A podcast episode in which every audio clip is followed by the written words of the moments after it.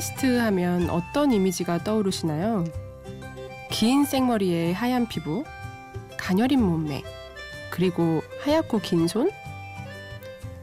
긴 생머리는 맞지만 까무잡잡한 피부 때문에 화이트닝이 고민이고 하얗고 긴 손 대신 누구보다도 크고 튼튼한 손 모양을 가지고 있고 조금만 힘을 주어 연습했다 하면 피아노의 줄을 다 끊어먹어서 피아노의 수명이 걱정인 천하장사 피아니스트가 바로 저입니다. 심야 라디오 DJ를 부탁해. 오늘 DJ를 부탁받은 저는 임하나입니다.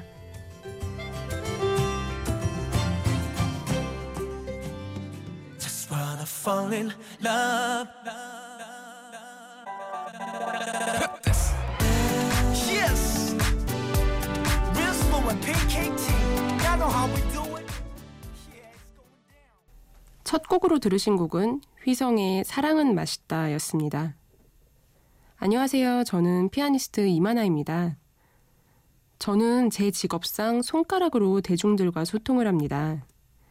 하지만 오늘은 제 오랜 꿈이었던 DJ로서 이 자리에 앉았으니 목소리로 여러분들과 대화를 해보려고 합니다. 사실 저는 대부분의 클래식 음악가들과는 조금 다르게 일반 대중들에게 클래식을 알리는데 큰 관심을 갖고 직접 연주와 강의를 하고 있는 피아니스트입니다. 그래서 오늘 이 시간은 가요의 클래식이 샘플링 되어 있는 곡들과 더불어서 몇 곡의 클래식을 소개시켜 드리려고 합니다. 이 새벽에 클래식이라니. 혹여라도 마음이 벌써부터 무거워져서 주파수를 돌리시려는 분들은 잠시만 집중해서 들어보세요. 그 어떤 대중가요를 들었을 때보다 더 즐겁게 집중해서 즐기실 수 있도록 제가 그 한 시간 따뜻하게 한번 꾸며보려고 합니다. 이번에 들으실 곡은 루이스 터커의 Midnight Blue인데요. 첫 곡으로 들으신 휘성의 사랑은 맛있다와 공통점이 있어요. 무슨 공통점이 있는지 한번 들어보시죠.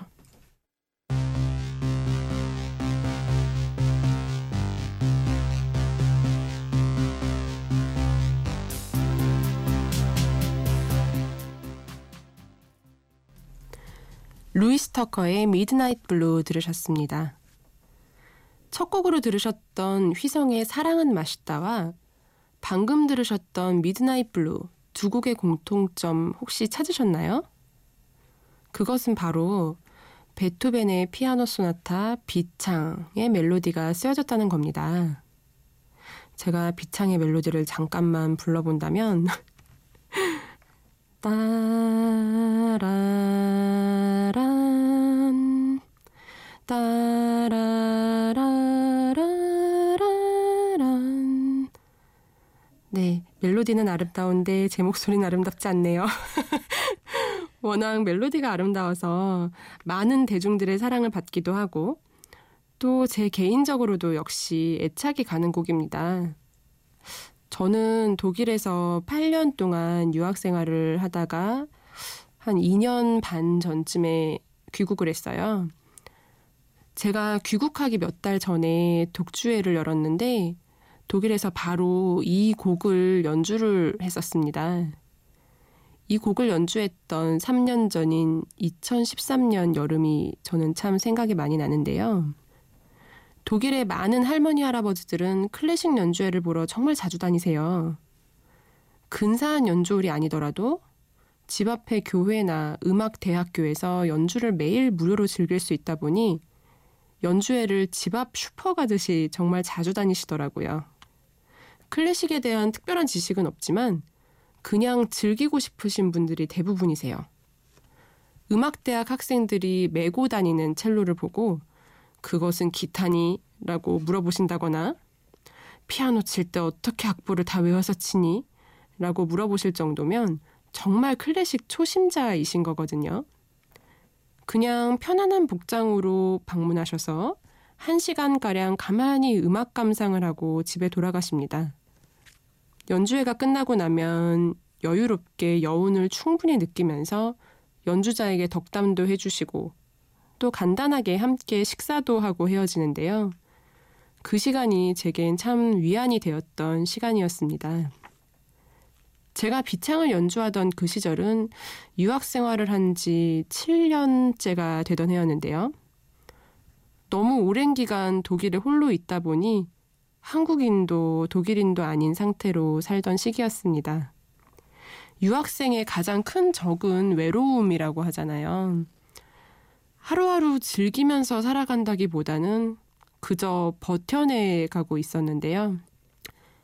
독일이라는 이 나라에 뼈를 묻고 살아도 되는 것인지 아니면 한국으로 귀국을 해야만 하는 것인지에 대해서 고민을 하던 혼돈의 시기였습니다. 그리고 저는 무대에 서야 하는 직업인지라 화려하게 무대에서 연주회를 마치고 나면 그 후에 오는 공허함이 저를 더 외롭게 만들었던 것 같아요. 그 시절 연주했던 독주의 프로그램 중에 바로 베토벤의 비창이 있었는데요. 연주회가 끝나고 동네 할머니가 제게 찾아와서 이런 말을 해주시더라고요. 하나, 너의 연주가 나를 행복하게 만들었어. 할머니의 진심 어린 말 한마디가 너무나도 감사하고 저를 참 따뜻하게 만들어 주셨어요. 그래서 비창. 비록 제목의 뜻은 마음이 몹시 상하고 슬픔이지만 저에게는 따뜻하고 행복한 곡입니다. 이번에 들으실 곡은 호주 캔버라에 살고 있는 친구 이도경의 신청곡 신화의 T.O.P입니다. 이 노래 역시 클래식의 멜로디를 샘플링했는데요. 한번 들어보시죠.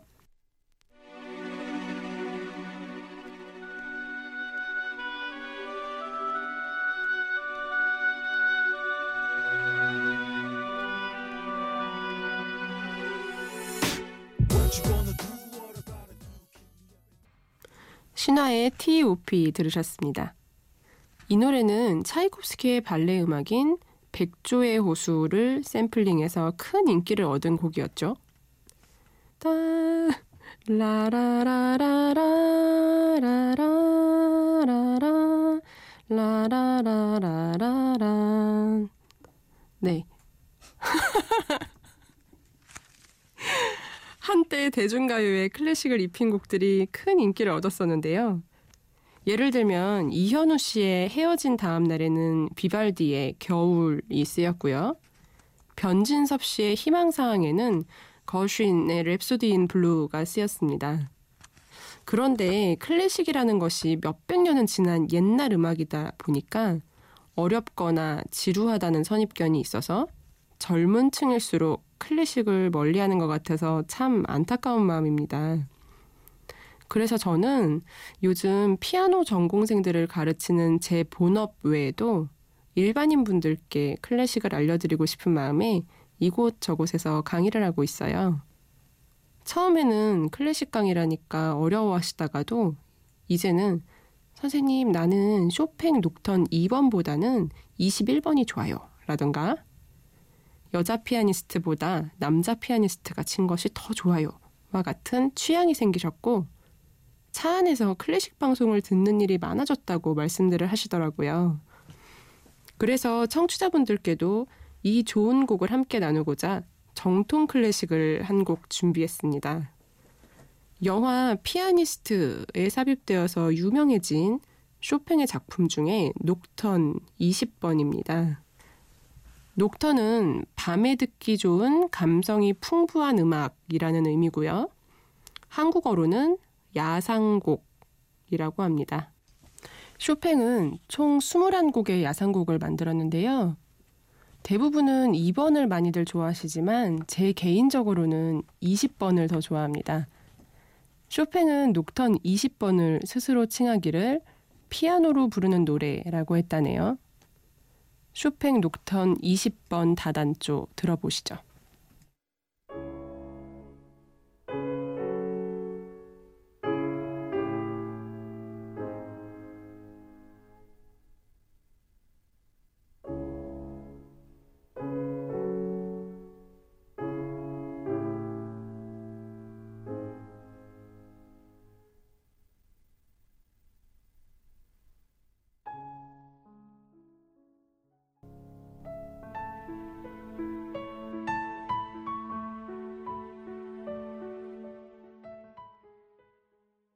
쇼팽의 녹턴 20번에 이어 이은미 씨의 녹턴 들으셨습니다.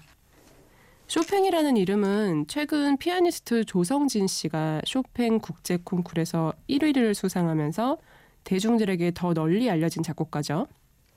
쇼팽 국제 콩쿨을 계기로 많은 대중들이 클래식에 관심을 갖게 되었고 클래식 연주회에서 흔히 볼 수 없는 전석 조기 매진까지 되면서 언론에서도 보도가 참 많이 되었어요.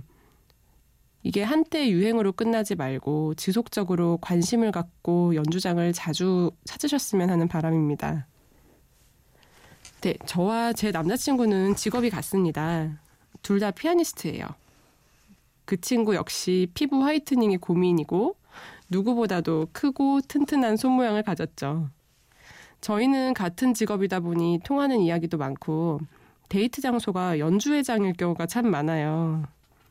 음, 아는 선생님이 연주회를 하신다거나 주변 친구들이 독주회를 해서 찾아가는 경우가 영화관을 가는 경우보다 더 많이 있는데요. 한 공간에서 함께 좋은 음악을 들었다는 것이 정서적으로 교감이 돼서 저희는 연주회장에 가는 것이 참 좋더라고요. 그래서 여러분들도 한번 소중한 이와 함께 연주회장에 가보시는 건 어떨까 생각해 봤습니다. 제가 며칠 전에 남자친구와 함께 연주회를 했어요. 어린 시절 피아노 좀 쳐봤다 하시는 분들은 아마 젓가락 행진곡을 한 번쯤은 쳐보셨을 텐데요. 한 피아노에서 둘이 나란히 앉아서 연주하는 것을 포핸즈라고 해요. 우리나라 말로는 연탄곡이라고 하고요. 두 명이 나란히 한 대의 피아노에 앉아서 연주하는 이 피아노 듀엣이 한때 크게 유행인 시절이 있었는데요. 그건 바로 이 합법적인 신체 접촉 때문에 특히 남녀 간의 인기였다고 하네요. 그래서 포엔즈 연주를 보시게 되면 두 연주자의 손과 팔이 서로 부딪히는 것을 심심치 않게 확인하실 수 있어요. 저희가 연주한 프로그램 중에 슈베르트의 판타지라는 곡이 있었는데요. 재작년인가요? 한 드라마에서 유아인 씨와 김희애 씨가 포엔즈 연주를 굉장히 관능적으로 표현해서 유명세를 탄 곡이죠. 이번 연주회 때 저는 유아인 씨 그리고 남자친구는 김희애 씨 역할을 맡아서 연주해서 얼마나 웃었는지 몰라요. 제 남자친구 덩치는 네 180cm의 거구입니다. 네. 슈베르트의 곡은 선율이 굉장히 아름답고 반복이 많아서 한 번 들으면 멜로디를 외우기 쉬운 편인데요. 사랑하는 이에게 부르는 노래 슈베르트의 세레나데를 들으시고 이어서 슈베르트의 세레나데가 사용된 시아의 사랑하기 때문에 들으시겠습니다.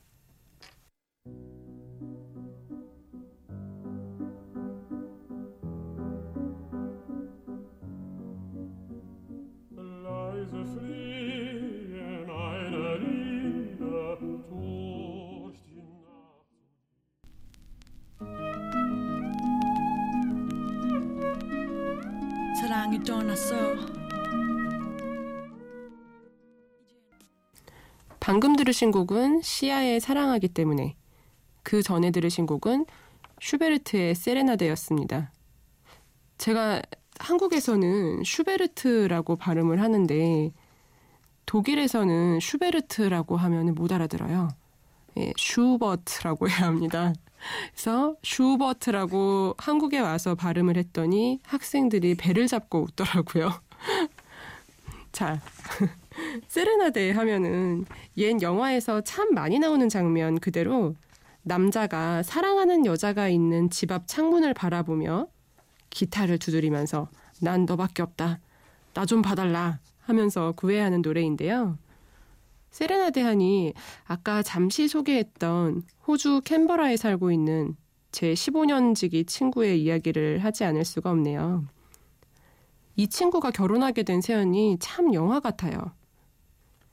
제 친구 이도경은 대학 시절에 한 남자를 만나서 3년 동안 남들처럼 평범하게 사랑하고 싸우고 잘 만나다가 어느 순간 이별을 했고 남자는 폴란드에 제 친구는 호주에 살게 됐어요.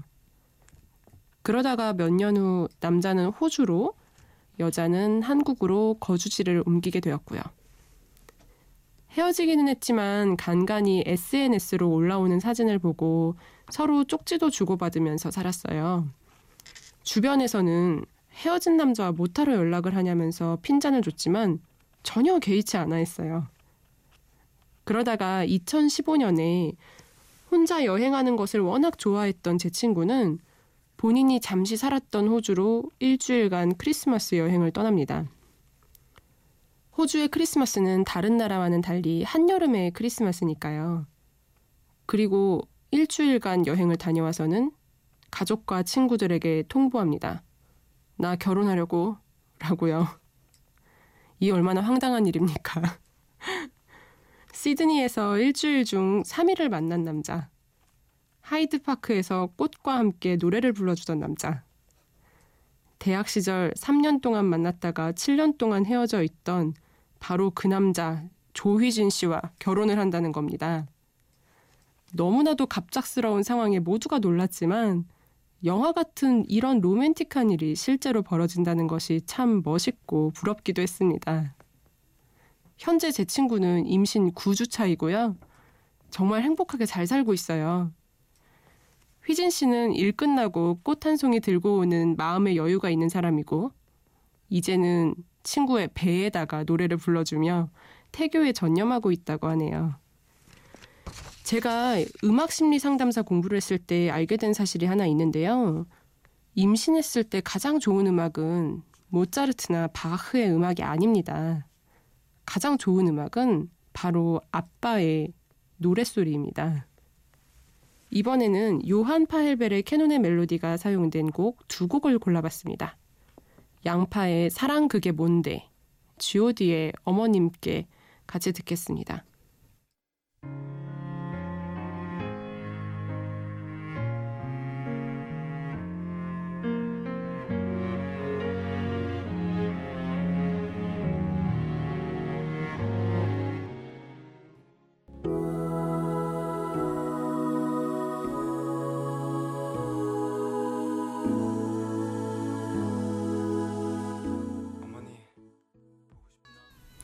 God의 어머님께 부천에 살고 계신 윤병화 씨의 신청곡이었고요.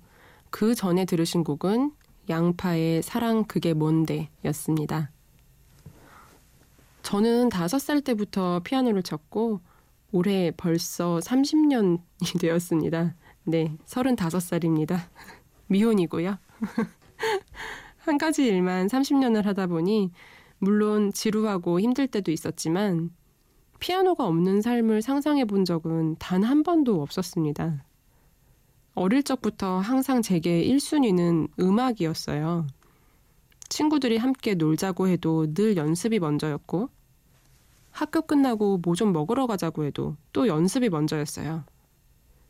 유년 시절과 학창 시절을 돌이켜보면 그냥 저는 연습 벌레였어요.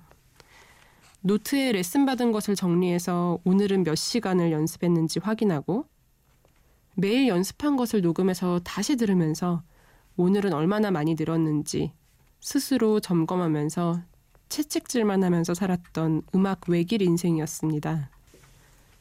유학 시절에는 더 많이 배우고 싶은 욕심에 5시간씩 기차를 타고 다니면서 레슨을 받기도 했고 이탈리아에 있는 국제 콩쿠르에 참가하는 비용을 벌기 위해서 박람회 기간 스시집에서 아르바이트도 했고 연주회나 시험 준비를 한다고 아침 7시부터 10시간씩 연습만 하면서 살기도 했습니다.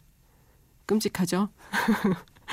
온통 피아노에 의한, 피아노를 위한 삶이었죠. 그렇게 30대 초반까지 독일에서 거주하다가 귀국을 했어요. 이제는 학교에서 가르쳐야 할 학생들도 생기고 강의 준비도 해야 하고 연습 시간은 전과 비교해서 턱없이 부족하지만 저는 지금이 더 행복해요.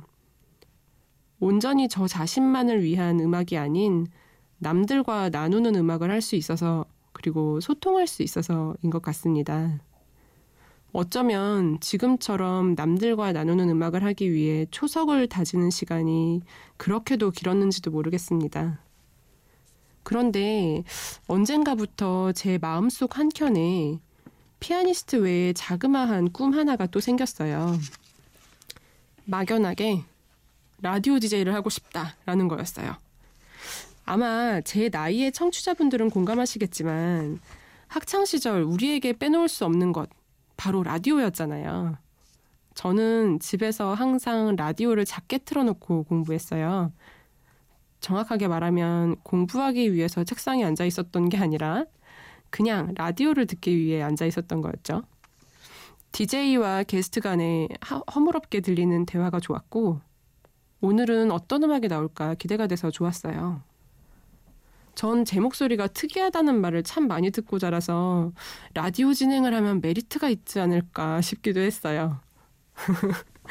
제 친구 말로는 제 목소리가 마치 여자대학교의 아주 깐깐한 가정의학과 교수님 같다고 해서 참 박장대소한 기억이 있네요. 혹시 여러분도 그렇게 느끼시나요? 제 낮은 목소리 톤과 더불어 학창 시절 즐겨 듣던 라디오 진행자 이본 씨와 유희열 씨 덕분에 생긴 제 꿈이 오늘 이루어져서 저는 참 행복합니다. 이번에 들으실 곡은 세곡동에 살고 있는 매일 밤 잠 못 이루는 유훈혜 씨에게 제가 들려주고 싶은 곡입니다. 비제의 오페라 까르멘 중 하바네라를 샘플링한 곡 박지윤 씨의 달빛의 노래 듣겠습니다.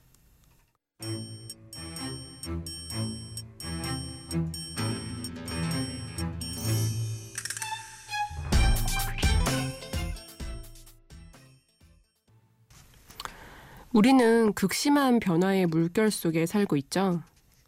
그럼에도 불구하고 변하지 않고 남는 게 있대요. 사람이 있고 사람은 음악을 듣는다는 단순한 사실. 이것은 변하지 않는다고 신해철 씨가 말씀하셨어요. 전 세계 누구나 언제나 늘 음악을 곁에 두고 살고 있죠. 오늘처럼 잠이 오지 않는 바로 이 순간에도요. 그래서 오늘은 슈베르트의 음악의 안디 무직 가사를 읽어드리면서 마무리를 하려고 합니다. 사랑스러운 음악이여 아름답고 즐거운 예술이여 마음이 울적하고 어두울 때 그 아름다운 멜로디를 듣고 있으면 마음의 방황이 사라집니다. 그대의 아름다운 예술이여 나는 그대에게 감사를 드립니다. 오늘 함께 해주신 여러분 감사합니다. 심야 라디오 DJ를 부탁해. 지금까지 오늘의 DJ 피아니스트 임하나였습니다.